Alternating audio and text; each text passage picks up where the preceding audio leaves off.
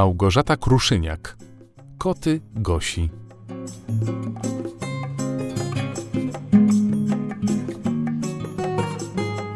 Koty Gosi lubią chodzić po drzewach. Szczególnie polują na to jedno ogromne, przed tipi Gosi. Można powiedzieć, że to drzewo Gosi. Pewnego dnia na drzewie utknęła ulubiona piłeczka Małiego. Nikt nie wie, jak się tam znalazła. Niestety Maui bardzo bał się na nie wejść, chyba był na to jeszcze zbyt mały.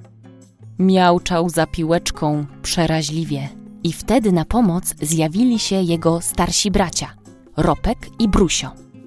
Brusio podniósł Maui, Ropek podniósł Brusia i w taki oto sposób Maui sięgnął po swoją piłeczkę. Był bardzo szczęśliwy.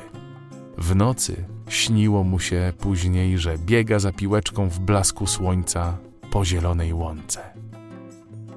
Koniec. Koniec.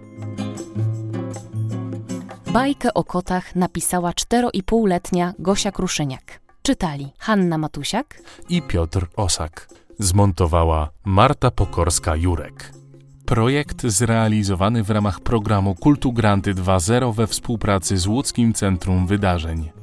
Więcej szczęścia na mamatygrys kropka com i Facebooku Mama Tygrys.